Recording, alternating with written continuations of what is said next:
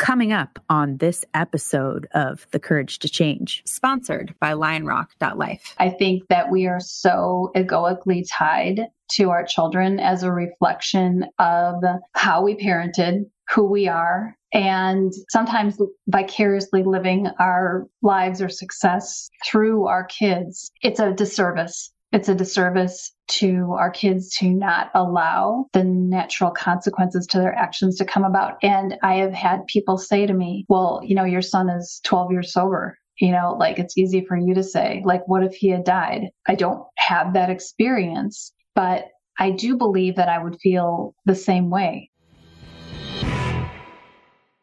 Hello, beautiful people. Welcome to the Courage to Change a Recovery podcast. My name is Ashley Loeb Blassingame, and I am your host. And today I am joined by Kim Muench. Kim is a Jai Institute for Parenting certified conscious parenting coach. Kim's expertise is grounded in her own life experience of raising a son who struggled with substance abuse issues. To make matters more difficult, she was also trying to navigate the difficult world of co parenting with her ex husband, a man who struggled with his own alcoholism. Kim is passionate about educating, supporting, and encouraging parents to raise their children with intention and guidance rather than fear and control. Kim's experience raising five children and years of coaching other parents empowers her to lead her clients with compassion into healthier, happier, and more functional relationships. Kim has a self published Amazon number one new release entitled Becoming Me While Raising You A Mother's Journey to Herself.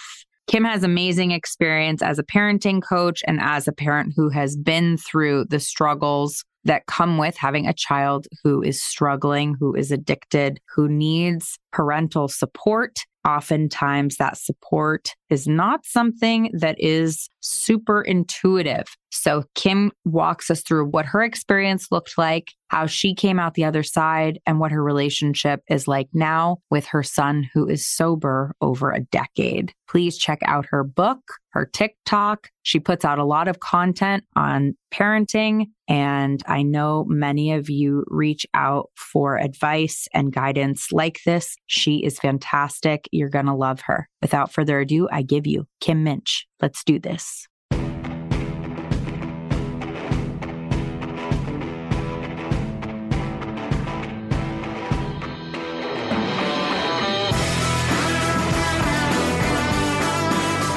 You're listening to the Courage to Change, a recovery podcast. We're a community of recovering people who have overcome the odds and found the courage to change. Each week, we share stories of recovery from substance abuse, eating disorders, grief and loss, childhood trauma, and other life changing experiences. Come join us no matter where you are on your recovery journey. Kim, thank you so much for being here. Ashley, I'm super excited to have this conversation with you today. Me as well. I feel like there are so many things that I can learn from from your experience, especially as a as a boy mom with alcoholism in our family and all the families and parents that listen to this podcast. I get so many parents listen to this podcast who have a teen or a young adult that are struggling that want advice. So I I'm I'm looking forward to hearing. Can you can you give me a little bit of background about what your life was like growing up, just so we get a feel of, of where you come from? Sure. I grew up in the um, suburbs of Milwaukee, Wisconsin, and parents were married. I have two younger brothers. My mom was a stay at home mom. Um, we went to private Catholic school all growing up through high school. And I went to college, my freshman year in college, and ended up pregnant halfway through the year. And that dramatically changed the trajectory and the relationship that I had with my parents at the time. I was asked to leave home and go out on my own because I my my parents were certain that I was meant to give this baby up for adoption that I was pregnant with and I just really had a hard time reconciling with that. So I ended up figuring out the welfare system 9 months pregnant, leaving home and moving into a tiny apartment across town from my parents. I didn't have a car and starting my journey as a new mom at just barely 19 years of age. I did actually, my mom, my mom was very supportive of me in terms of she ended up babysitting for my son and, you know, being instrumental in me being able to get off of welfare benefits. But I was not allowed to live back home after he was born.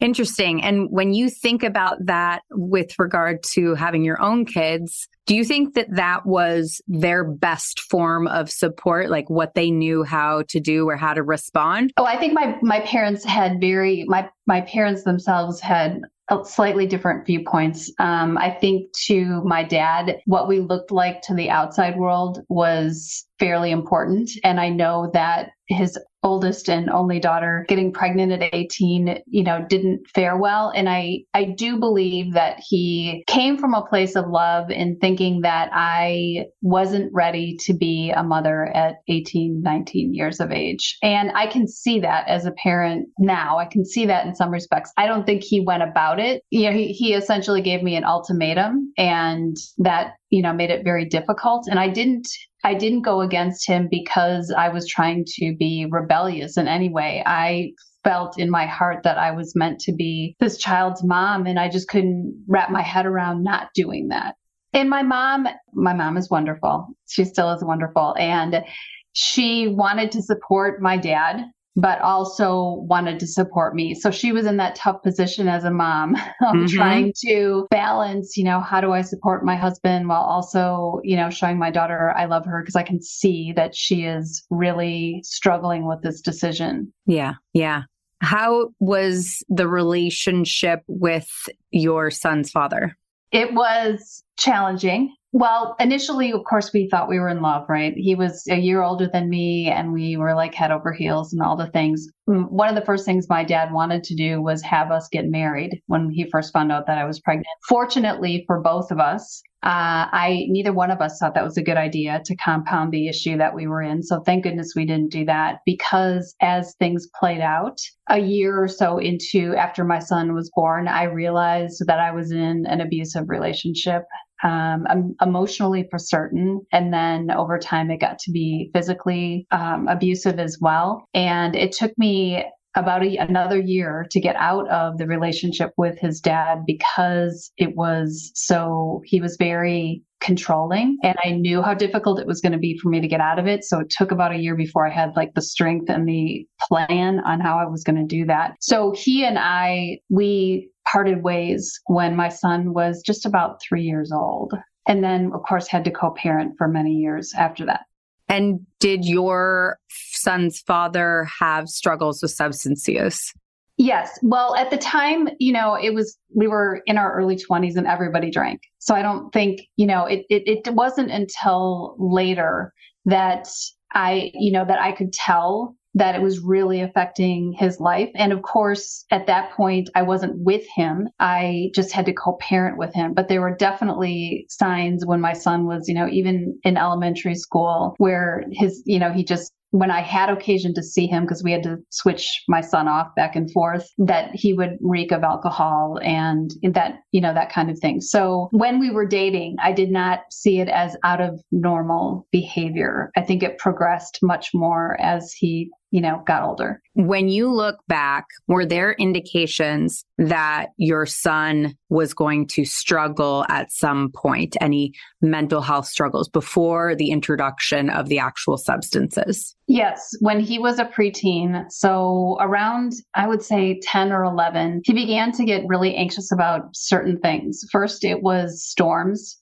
um, we lived in Wisconsin and there was thunderstorms and you know there was there was a chance of tornadoes and whatnot. So he was very very preoccupied and anxious on nights, especially when it was going to storm. I can remember it taking a long time to get him to go to bed at night when those were occasions. He went through a period of time when he was afraid that he was going to choke on something. And so we did have him for anxiety issues. I got him into counseling and did a few sessions myself, even did some with his dad, but it didn't really seem to like do much. And I don't know. I mean, this we're talking about you know, like the early 90s. I know that my son struggled with sleeping at night. You probably have more information now, but what did you see at the time when you now know that he was transitioning from some of the other coping skills to what would eventually be substance use? A very difficult time getting out of bed in the morning. I but it was my first teenager. It was my first time going through the teen years and I I was a girl. I wasn't a boy. So like I'm trying to as a as a parent go, is this normal? Not normal? He also had horrible smells coming out of his bedroom and I again thought, you know, that it was just boy smell, like you know, like hormone changes and part of it was, but I also learned many years later he was actually brewing wine in his closet. Um, so that was part of the smell and that he was smoking marijuana and blowing it out the window, you know, through a tube and the bounce and the whole thing, you know, to be able to calm down enough to sleep at night. Mm-hmm. What did it look like when it started to get, when it started to concern you at a level higher than I'm just concerned that he's struggling with teen issues? Like, when was it like, okay, there's something really wrong. I need to do something? Well, a couple of times during high school. Now, I um, was married and had four other kids with my husband. Okay. And so I've been married 30 years at this point. But while Nick was a teenager, if we're talking specifically about that, one of the things that happened on probably a handful of times is my husband would come to me and say, There's alcohol missing from the cabinet. And because I was the biological parent and because that's the way we parented, it was my job to go and talk to Nick about it. And Nick and I had a very, I thought at the time, very close relationship. He would come to me with his his friendship challenge or, you know, he was dating some girls and we we had good conversation. I know it was hard for him to go between two his house or our house and his dad's house and we had many more rules at our house than his dad did. However, um, we we had it what I would say is a good relationship. And I think Nick would say the same thing. So my husband would come to me and then I would confront Nick with this information and Nick would adamantly look me in the eyes, tell me that that is not the case, that he is not taking alcohol. I mean, I believed him because at the time I, I thought we had a good relationship. And it went so far as I began to doubt my husband at times because I thought he was trying to maybe cause an issue between my son and I because we did get along well. We were not friends, but we got along very well as and and I felt like he was trying to make an issue when there wasn't. Obviously, came to find out that I was wrong about that. And I think part of it too was just not as a parent being afraid if there was a problem, like had not having any idea how to deal with that, no frame of reference. He was 20 when I got what I call my parenting wake up call. We were living in the state of Texas, my husband and the four kids. We had moved down to Texas for my husband's job a year prior. My son had graduated from high school at that point, had moved out because on his 18th birthday, my husband got tired of me going to my son with the whole alcohol's missing from the cabinet thing. And he finally took it into his own hands on my son's 18th birthday. And that led almost to a physical altercation between the two of them, my son just said, I'm going to live with my dad. I'm out of here. And so, shortly after my son did go to live with his dad, um, my husband took this job and we all moved to Texas. So, about a year after we were in Texas, I got a phone call from my son and he said, Mom, I need to let you know that I've spent the last day recovering from an alcohol binge. I had blacked out for three days. This isn't the first time and I need help. I knew he was struggling with some mental health issues prior to that, just because he had told me. And so we had again found him a counselor. I knew that when I called him to check in with him, it would take him several days to call me back. But again, as a parent, I wrote that off as, oh, he's 19, 20 years old. Like, I didn't want to probably want to call my parents either. So again, it was easy to write off. I mean, looking back, it's maybe a little bit clearer to me at this point, but at the time, I was writing things off that maybe should have paid better attention to. One of the things I hear you describing, and I'm sure that you work with, because you work with so many parents and you have this conversation as well, is I'll hear a parent start to describe a similar scenario to the one that you've just described and they'll say well i just i don't know what's true and what's not and and and they start to describe this self-doubt that's being created and how angry their young adult child will get with them when they challenge anything, when they set a boundary, any of that. And immediately I can tell when the person is struggling with some sort of substance use disorder because there is this special form of doubt that we are able uh, and full disclosure, I'm I'm sober 17 years. I was that child in my parents in my family's place, quite a serious problem. And we're so good at creating self doubt, at creating this possibility that you're losing your mind. And to the point where, even as a clinician, as someone who's worked in this industry for many, many years, and as a person who did it themselves, sometimes when I interact with people who are in active addiction, I forget that I'm like, why do I feel like I am losing my mind? Why do I feel like I'm going crazy? Or what is this feeling? And I'm like, oh my gosh, that's what it is. And, and their ability ability to create self doubt, to create this idea of like, no, you're the crazy one is so intense that it's almost my top red flag of if you feel like you're going crazy, that is a manufactured phenomenon that is very much linked to this problem. When you got that phone call, what did you do next? Well, I was definitely in shock. But then, you know, I was like, okay, some of this stuff is making sense now. The fact that when I call him, it's three or four days before he calls me back. He was struggling in school and he had always struggled in school. He wasn't a strong student, but he was in um, community college at the time and he just, he wasn't doing well with that. And he wasn't, he would miss work and it just, some of the scheduling things, things that were falling through the cracks and stuff, things that we had, I thought, imparted, you know, uh, responsibility to be at work on time and all that, you know, that was all those things were kind of slipping. So when I got the call, clearly I understood that there was a problem. And I, my biggest problem with that was that I was 1200 miles away. So I was trying to figure out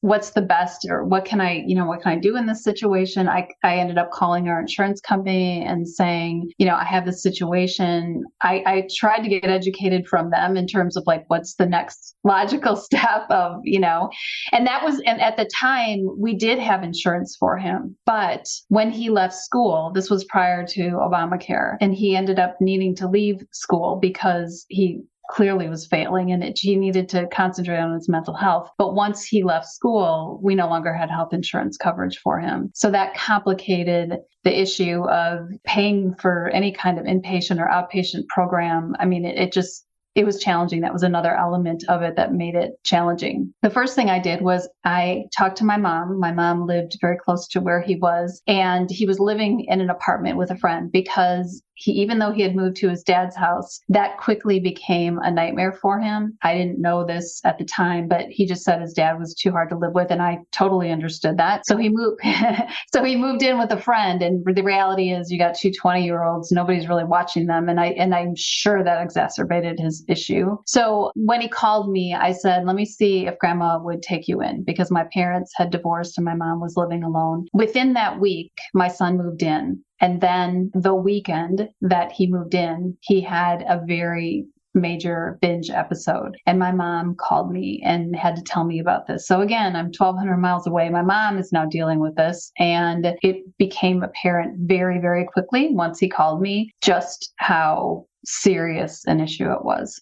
When you were co parenting with your son's father, what were some of the challenges that you ran into when you would disagree on how to handle various parenting things that would go on? So, his dad and I, I as I said, I left the situation because it was emotionally and physically abusive to me. And he had never exhibited that with my son when I was present. What I didn't realize is that when I left that relationship, that abuse shifted onto my son. And my son was very, very loyal to his dad through the years. And no matter what happened, he was very, very loyal to him. So I didn't know. He certainly didn't come and tell me the kind of thing that was going on. I didn't learn about it until he was in treatment and he started really talking about it. But the kind of challenges that I dealt with his dad were we saw things very differently. I'll just give an example. When my son was 16, he gave my son one of his cars and I did not agree with that, but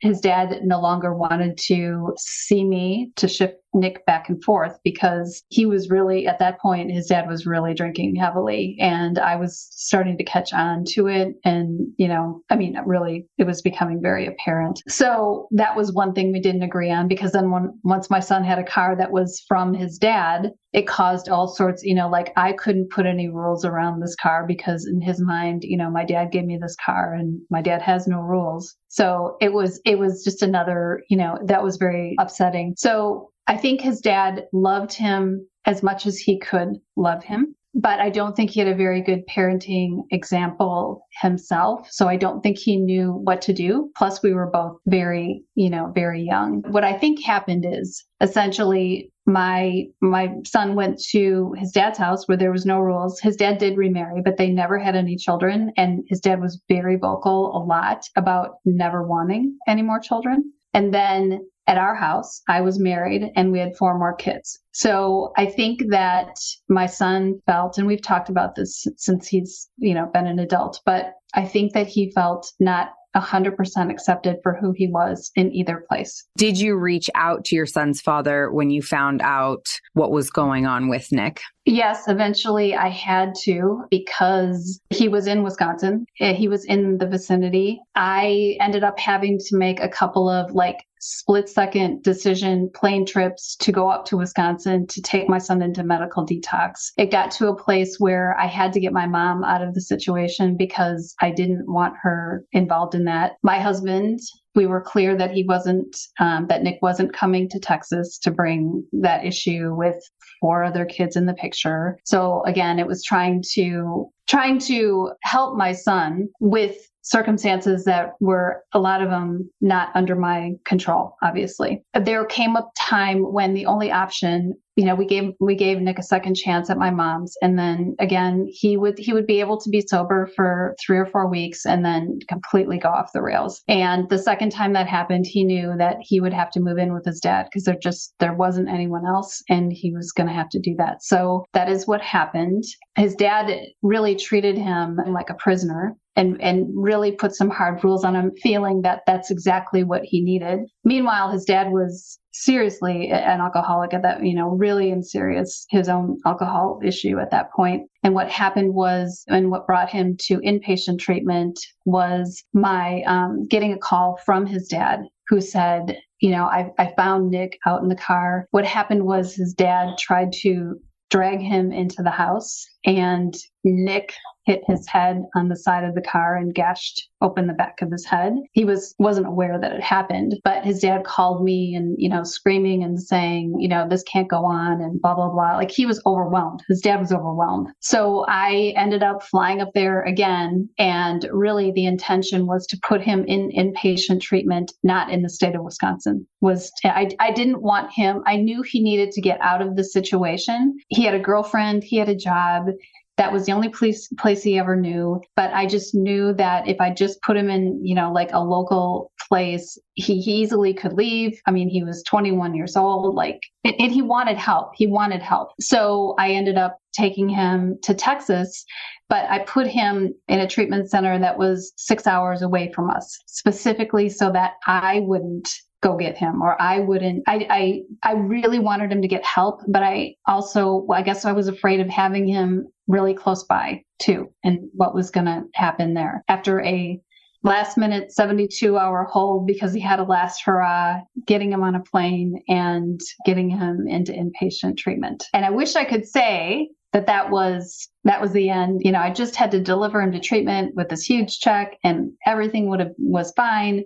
That isn't what happened but in my mind, that's what I thought would happen. Mm-hmm. Mm-hmm. Um, no, that's an important clarification because a lot of people believe that that is how it works, and and it is a you know is a windy road for many people to get to where they need to go. And, and it, it can be scary and feel like you're failing. And when in reality, it's part of the process. What were some of the feelings that you had as a mom going on during this time from the phone call through the first placement in treatment? Well, I was obviously devastated. I was anxious. There were moments, there were a lot of times I didn't want the phone to ring because I didn't know it was going to be on the other end. I was, you know, trying to remain a present parent to my other kids while also there were times when Nick would call me and I would be on the phone with him for hours and he'd be drunk and I would be just continuing to try and reassure him that we loved him. So th- there was just there was a lot going on and i and i tell a story in my book actually about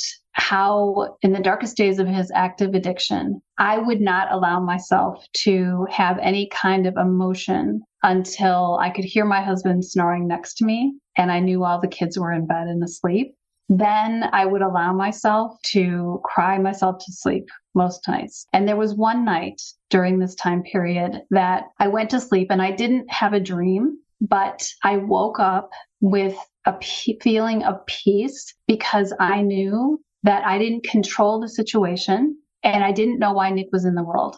I woke up with this like feeling of like, I don't know why he's here. I don't know what he's meant to learn. I don't know what his life is supposed to be about. I sure as hell don't control it because I, I mean, every time I tried to help or do something or put something into place, it, it didn't last. So I knew I didn't control it. I knew that any kind of change needed to come from within him. And I just knew that every decision I made as a parent needed to come from a place of supporting and encouraging him without enabling any of the self destructive behavior. So, money, bailing him out of jail, none of that was part of what I was going to take part in. I, I ached with the knowledge that he was self destructing. And I had, not because I needed validation, but I had worked so hard from the beginning of his life to fight for him to have a, a, good family life and, and a mother who loved him. And that wasn't enough.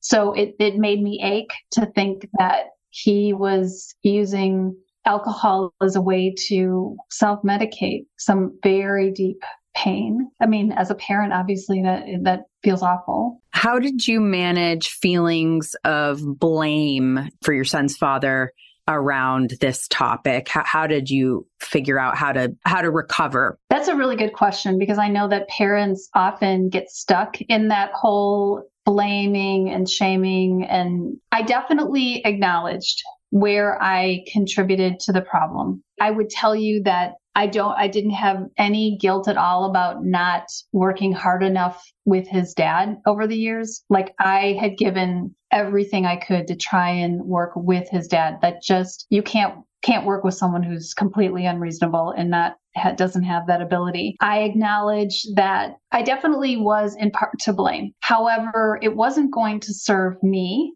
in the situation with my son or my son to sit in that. So if I had one thing to say to parents, I absolutely think you need to look into the history and to acknowledge where you played a part. However, sitting in that doesn't help the situation.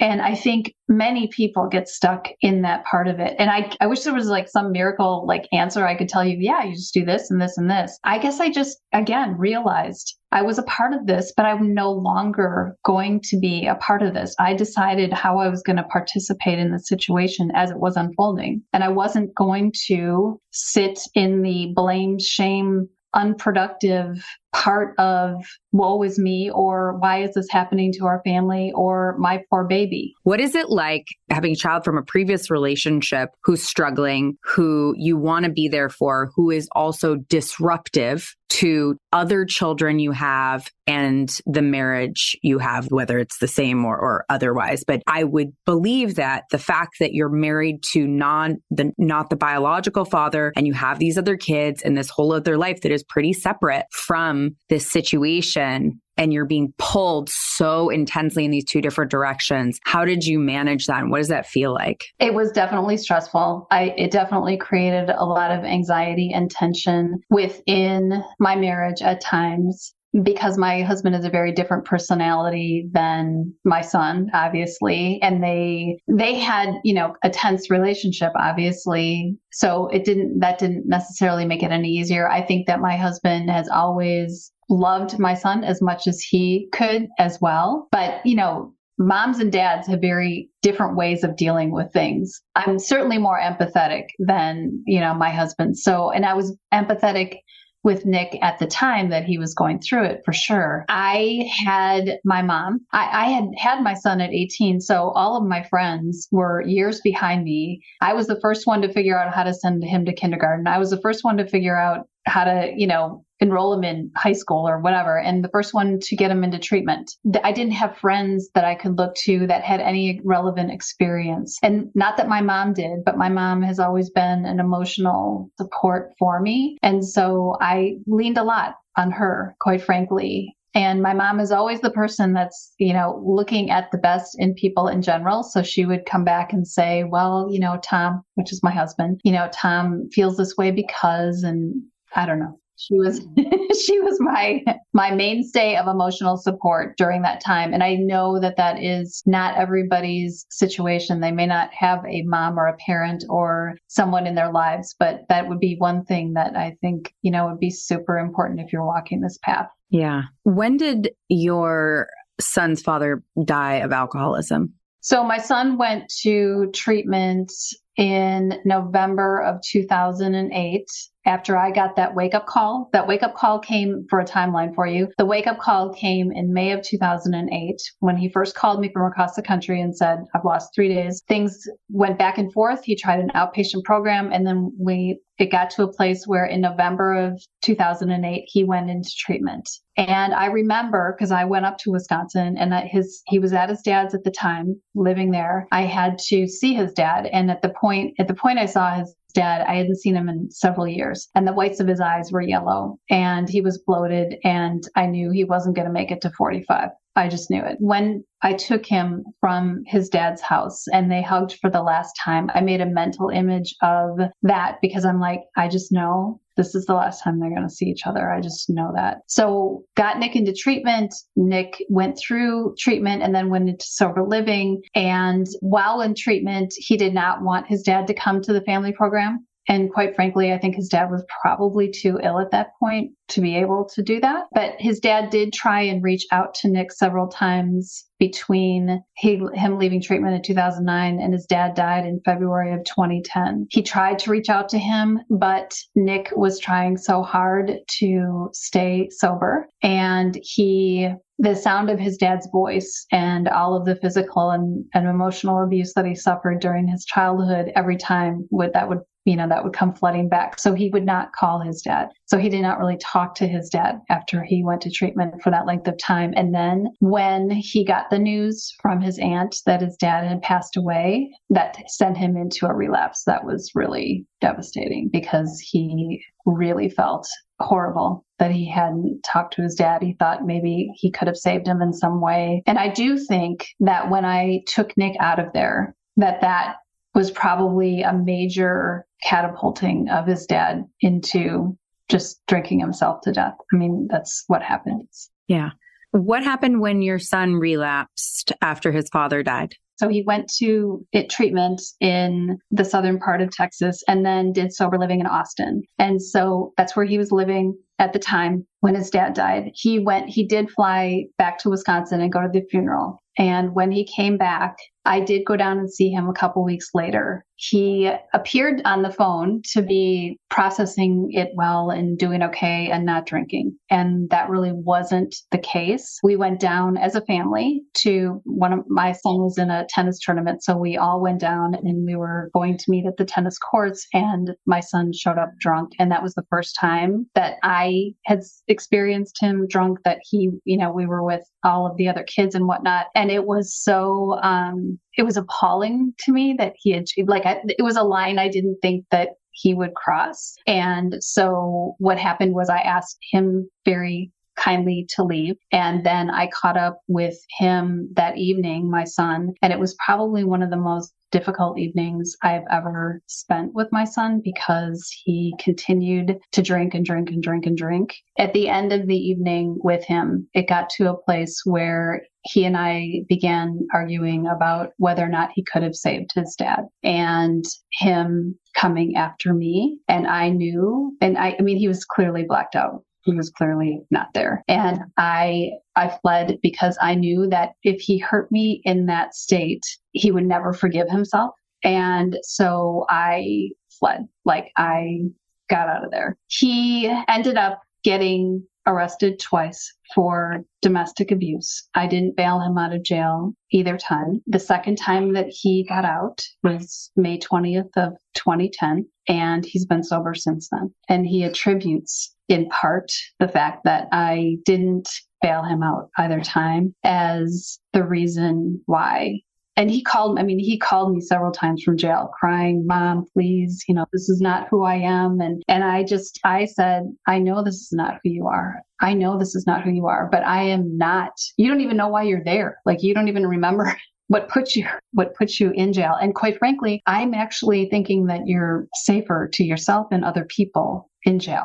I love what you said there. And to the parents in the back, do not bail them out of jail it is really, really important for them to have that experience. And you are taking that away from them and potentially prolonging things. And I'll, I'll, never forget my dad saying that the nights that I was detained or otherwise in treatment or taken, uh, you know, by professionals were the rare nights he was able to sleep through the night. That he was, it was a relief that someone knew where I was and that more or less, even in the, even in situations where I was not in great situations, that he felt relief. I was safe. I would absolutely say that. And not only that, but Nick had been picked up drunk driving and and you know I just knowing that not only was he safe but other people on the road were were also safe was you know I I just I could not it, it also helped that I didn't have the money I'll be honest. I think I still would have said no, but I think it would have made it more difficult had we had the money. But just getting him into treatment, again, we didn't have insurance at that point. There was a lot. There was a lot that went on with regard to getting him the help that he needed. And when he landed in jail for the second time, it was like, I just, I can't do this with you.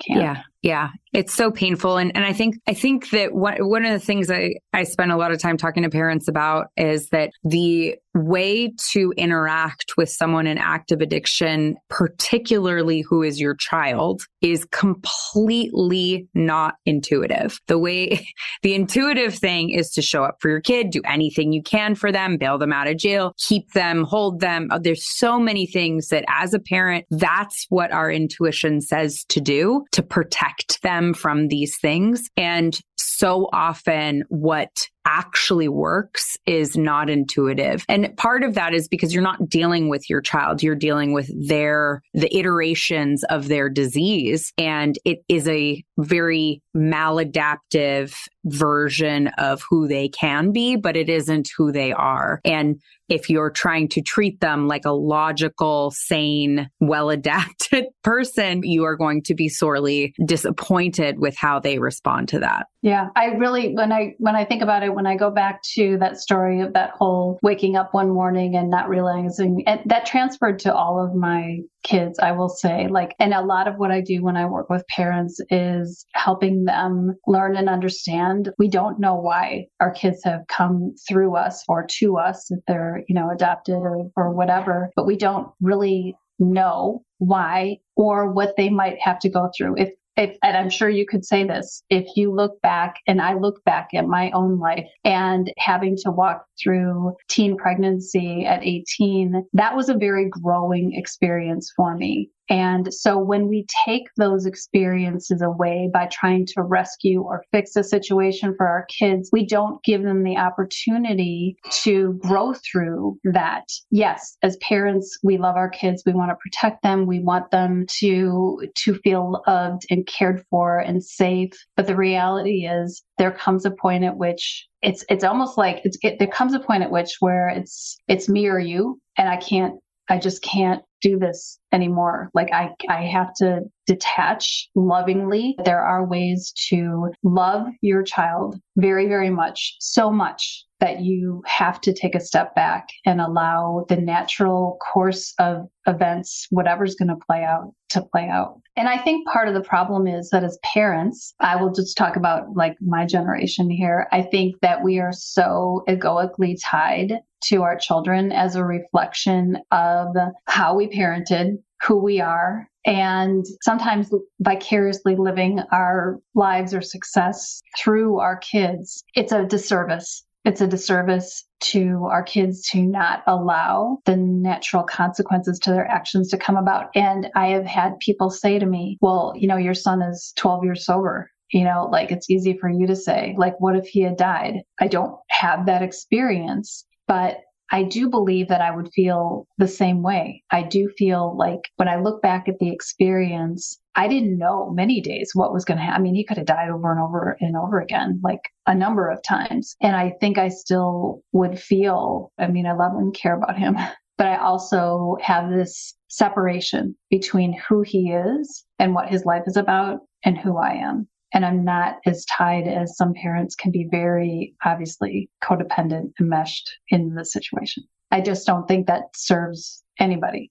I also think people they pick the wrong hills to die on in terms of you know this this you know how would you feel if this person died? Well they're not going to die from you leaving them in jail. I have seen situations where someone is on death's door and an intervention may keep them alive longer and thwart some consequences that would cause irreparable damage and make it harder to get sober. And though there are circumstances where I say, nope, this is one of those times where we step in. Them being in jail, them, you know, having to take a bus, them having to get a job. I mean, even sometimes them being homeless, they're not going to die from that. That right there is a very uncomfortable experience, but it isn't a death sentence and people confuse some of the things that feel really uncomfortable and really bad and feel like an emergency to your child with an emergency to you. And, and it's important to remember that their emergency isn't always your emergency. Yeah, I agree. I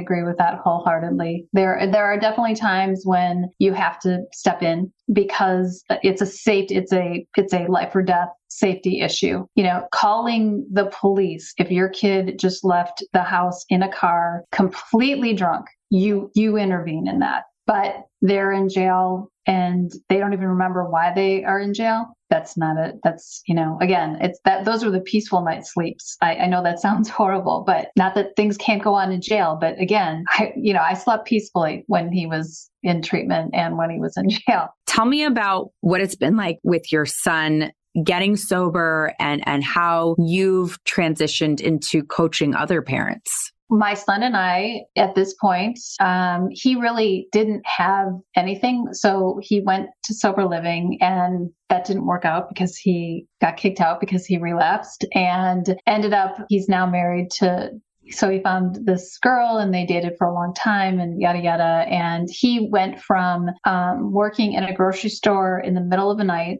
driving a bike across austin in all sorts of horrible neighborhoods to get to this job because that's all he had. I, I did not financially help him in any way to now he works in it he never did go back to college. His ocd affects him in that he like rereads, rereads 20 times. He can never get through a chapter in a textbook. Like, so school has just never been his thing. So fortunately, he had a love of computers and has been able to find a career in that. We talk probably once every week and a half or so and we have still have a very close relationship there's no topic off limits he knows of the work that i do he wrote the forward in the book that i published he's very um, i think inspired by the work that I do with parents. What happened was I when we went to that family program and I learned all that stuff about addiction, I in my brain I was like, well, I need to go back to college because I had left college when I had him after my freshman year. So all these years later I'm like, I I got to go back to college and I'm surely supposed to be a licensed chemical dependency counselor and work with teenagers. So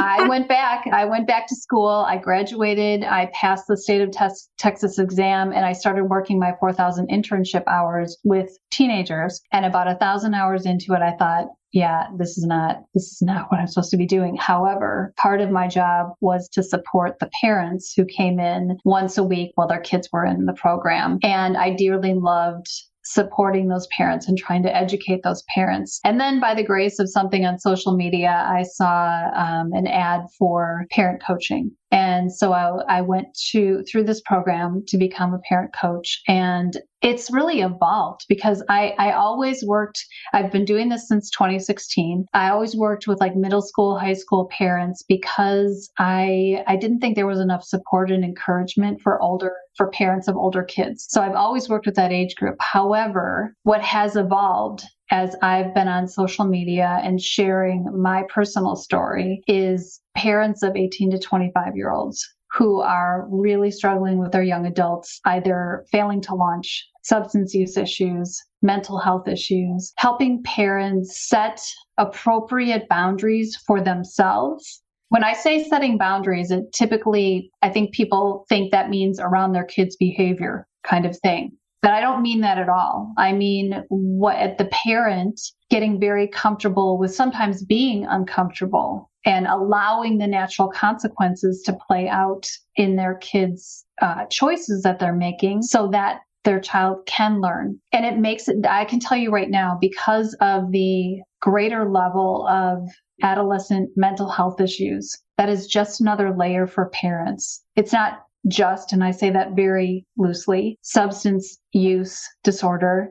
It's a mental health diagnosis on top of that. So parents are are like ultra like I can't, I don't, I don't know what to do. You know, I can't, I don't know what to do. And it's really I, the families that I work with. It's not a blueprint. Every kid should be able to do this by this time and this by this time. It's really, I mean, I've worked with parents where a raising the bar for their young adult son was in order to get dinner or get served dinner or eat at the family table, he had to take a shower. I mean, it's that incremental, right? And some some families who've never dealt with this would probably roll their eyes or be like, really? But you have to understand that sometimes when a young person is dealing with a mental health one or more diagnoses, raising the bar is something as simple as them leaving their room and taking a shower. And those small steps, those small wins. And, and it's beautiful to watch parents then add something else like, okay, you need to not that this is the next step, but you need to afford to put gas in your car. So at this point, we're going to expect that you're going to put gas in your car or they're going to take on their phone bill or, you know, whatever, whatever it is. And watching parents have the patience to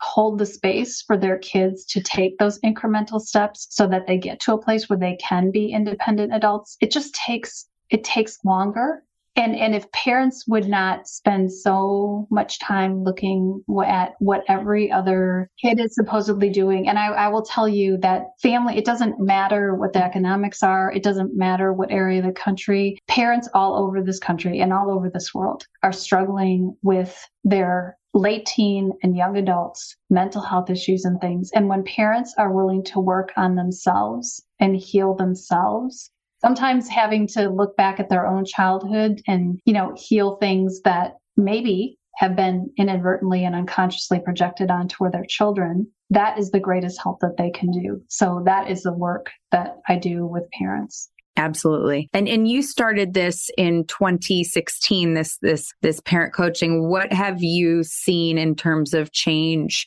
in the last, you know, 4 years or so? I know I've seen an incredible increase in mental health struggles in young adults. What has been your experience? Absolutely that. And I think that there were issues with mental health for sure before COVID. I think that lockdown exacerbated a lot of social anxiety, gaming addiction issues, even whether it's use of substances or you know again gaming or even shopping or you know so behavioral addictions have been exacerbated. And it's just failing to launch. I, I would say what i've seen is more young men than young women that are struggling with moving ahead in their lives. Now, what I didn't realize, so I was, I started in 2016, have always worked with middle school, high school parents, mainly because my kids were older and I just didn't think there was enough support for older parents. But I jumped on TikTok in 2021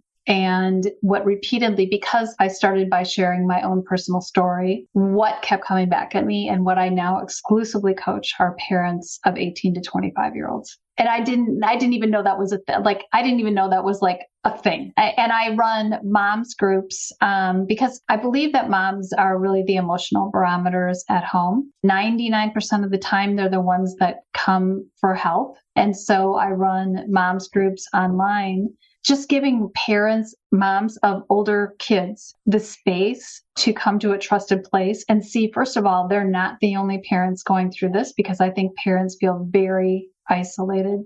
And to just have, again, the support system of other moms that are facing similar challenges the camaraderie that goes with that. Because when our kids are little we you know we have play dates and we have friends around and stuff like that. But once kids get older and they start making choices that are unhealthy parents don't share that information and they kind of shut down. And you know you're looking at, at at facebook and whatever else and thinking everybody else's family has their stuff together and it's your family is the only problem when that's really not the case. I love supporting women that way because i think that we also don't value motherhood in general. We don't give it the value that it certainly deserves. Yeah. Yeah. Well, you're amazing. And I'm so grateful that you are a resource out there for parents. Where can people find you and your book and your TikTok? Well, my website is reallifeparentguide.com. And my book is on there, but it's also available on Amazon and it's free on Kindle. And the title of the book is Becoming Me While Raising You A Mother's Journey to Herself. So it is about my childhood story and then walking my son through his addiction and kind of the lessons I learned as a parent through that. Um, TikTok is Kim Muench Parent Coach. And on Instagram, I am Kim Muench Real Life Parent Guide. Awesome. Awesome. Well, I'm personally very, very grateful to you that you're out there getting the word out and helping parents and uh, supporting your son. And so grateful that he found recovery and this life. And thank you for sharing your story. Ashley, it's been a pleasure. I really appreciate the opportunity to talk to your audience. Likewise, likewise. Thank you. Ah, the old parenting topic. Mm, good thing we're not parents. Yeah, good thing we never talk about this. We don't have to deal with it. Yeah. Free YOLO. and easy. Yeah, just free and easy, just hanging out, sleeping nine hours a night, never getting sick. Just vacations and vacations and vacations and massage, massage, massage. Ooh, uh, restaurants and date nights and movies. Oh my. Oh my. At this point, yeah. Wouldn't you be kind of tired of that somewhat of just like, you know, just the kind of like Nope.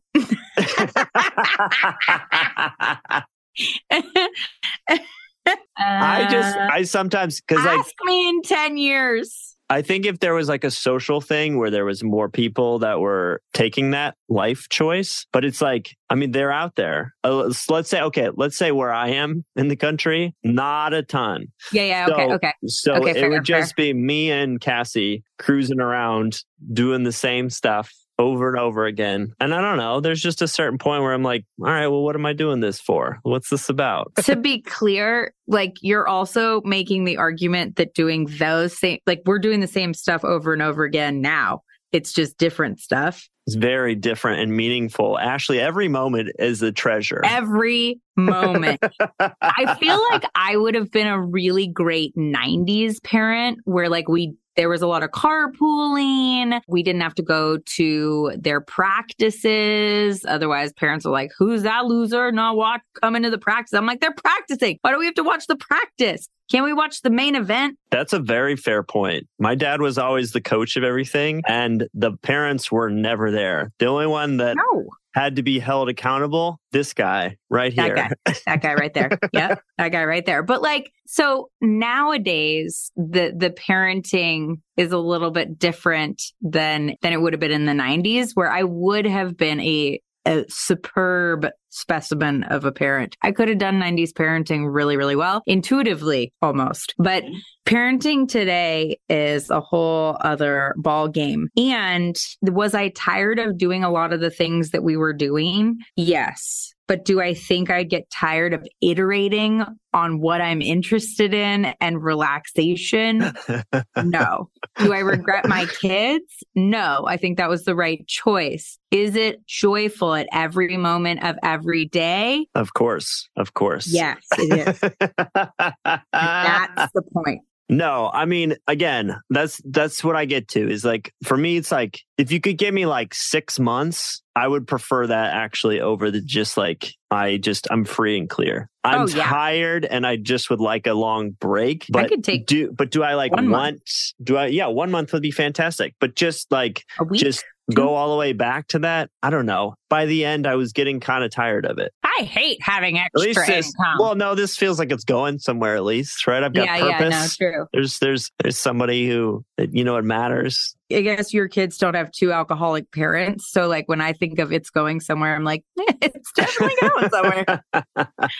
Where is it going? I feel like we went, we're it like our worlds, you know, it's like, what toy did we get in this happy meal of kids, right? It could be a great toy that's very helpful, or it could be the toy that doesn't stop ringing. I don't know. I haven't been to McDonald's in like 30 years, but I'm just saying that was another of my fantastic analogies. I love that actually. It reminds me of the point she made, which I thought was really interesting. It was something I hung on to was the idea of this like how much of your ego goes into like what your kids present as. And you're like, okay, so everybody sees this kid and whatever they're doing is a reflection on me and my shortcomings. And I do see how that introduces a whole nother, I mean, to somebody getting help for their kids, right? because it's all wrapped up in this thing of like, oh, well, oh, that's not happening with my kids and wonder what's happening at home that caused that kind of, you know, like I feel that already. Like if I go to a parent teacher conference and there's any little comment, I'm like, well, hold on. That came pre programmed. Okay. I didn't put that in there. My wife did not put that in here. I can guarantee you never saw that behavior in my house. This child was born knowing the word fuck. I had nothing to do with it. That is, I, I, I also feel like I've had the distinct pleasure of watching the parents who were judgmental and concerned about all these things have their asses handed to them later when they thought that their kids were superior and then boom, it was not pretty. And I, I feel like that lesson has been embedded in me, just seeing the parents who like, yeah, you know, he who judgeth has kids who alcoholic fifth. Yep, that's how it, that's how it's written in the old I mean, that's that's what Jesus wrote. it's it's in the Bible of parenting. People don't realize how religious this show is, but I know, I know. just, just quoting the Bible left and I try right. to tell him. I try to tell him. John 34, 85. Just go up that high. the terrible part Good is I went to Catholic school for eight years, so Yeah. I should know that information. I like that though. That was that's just like the deep cut. Those are like the tracks most people don't get to. It's in there. It's Just in like there. you don't you didn't listen to the whole album. Yeah, yeah, yeah, yeah, yeah, yeah. It's in You there. don't know about that interlude life. Um, well, if you're in this boat and you're trying to figure out what to do with your kids, I hope that there is a solution coming to you soon. And we are rooting for you this week, as we always are. Ashley, anything that you want to leave them with this week? Yes, I want to leave you with if you're searching for Kim, her name is Kim Minch, but it is spelled M U E N C H. So look her up on social media, her website, check her out, check out her book, and please let us know if you end up working with her and want to report back. We hope you have a wonderful week. If you're going through it, hang in there. We'll see you next time. This podcast is sponsored by lionrock.life. Lionrock.life is a diverse and supportive recovery community offering weekly over 70 online peer support meetings, useful recovery information, and entertaining content. Whether you're newly sober, have many years in recovery, or you're recovering from something other than drugs and alcohol, we have space for you. Visit www.lionrock.life today and enter promo code COURAGE for one month of unlimited peer support meetings free. Find the joy in recovery at lionrock.life.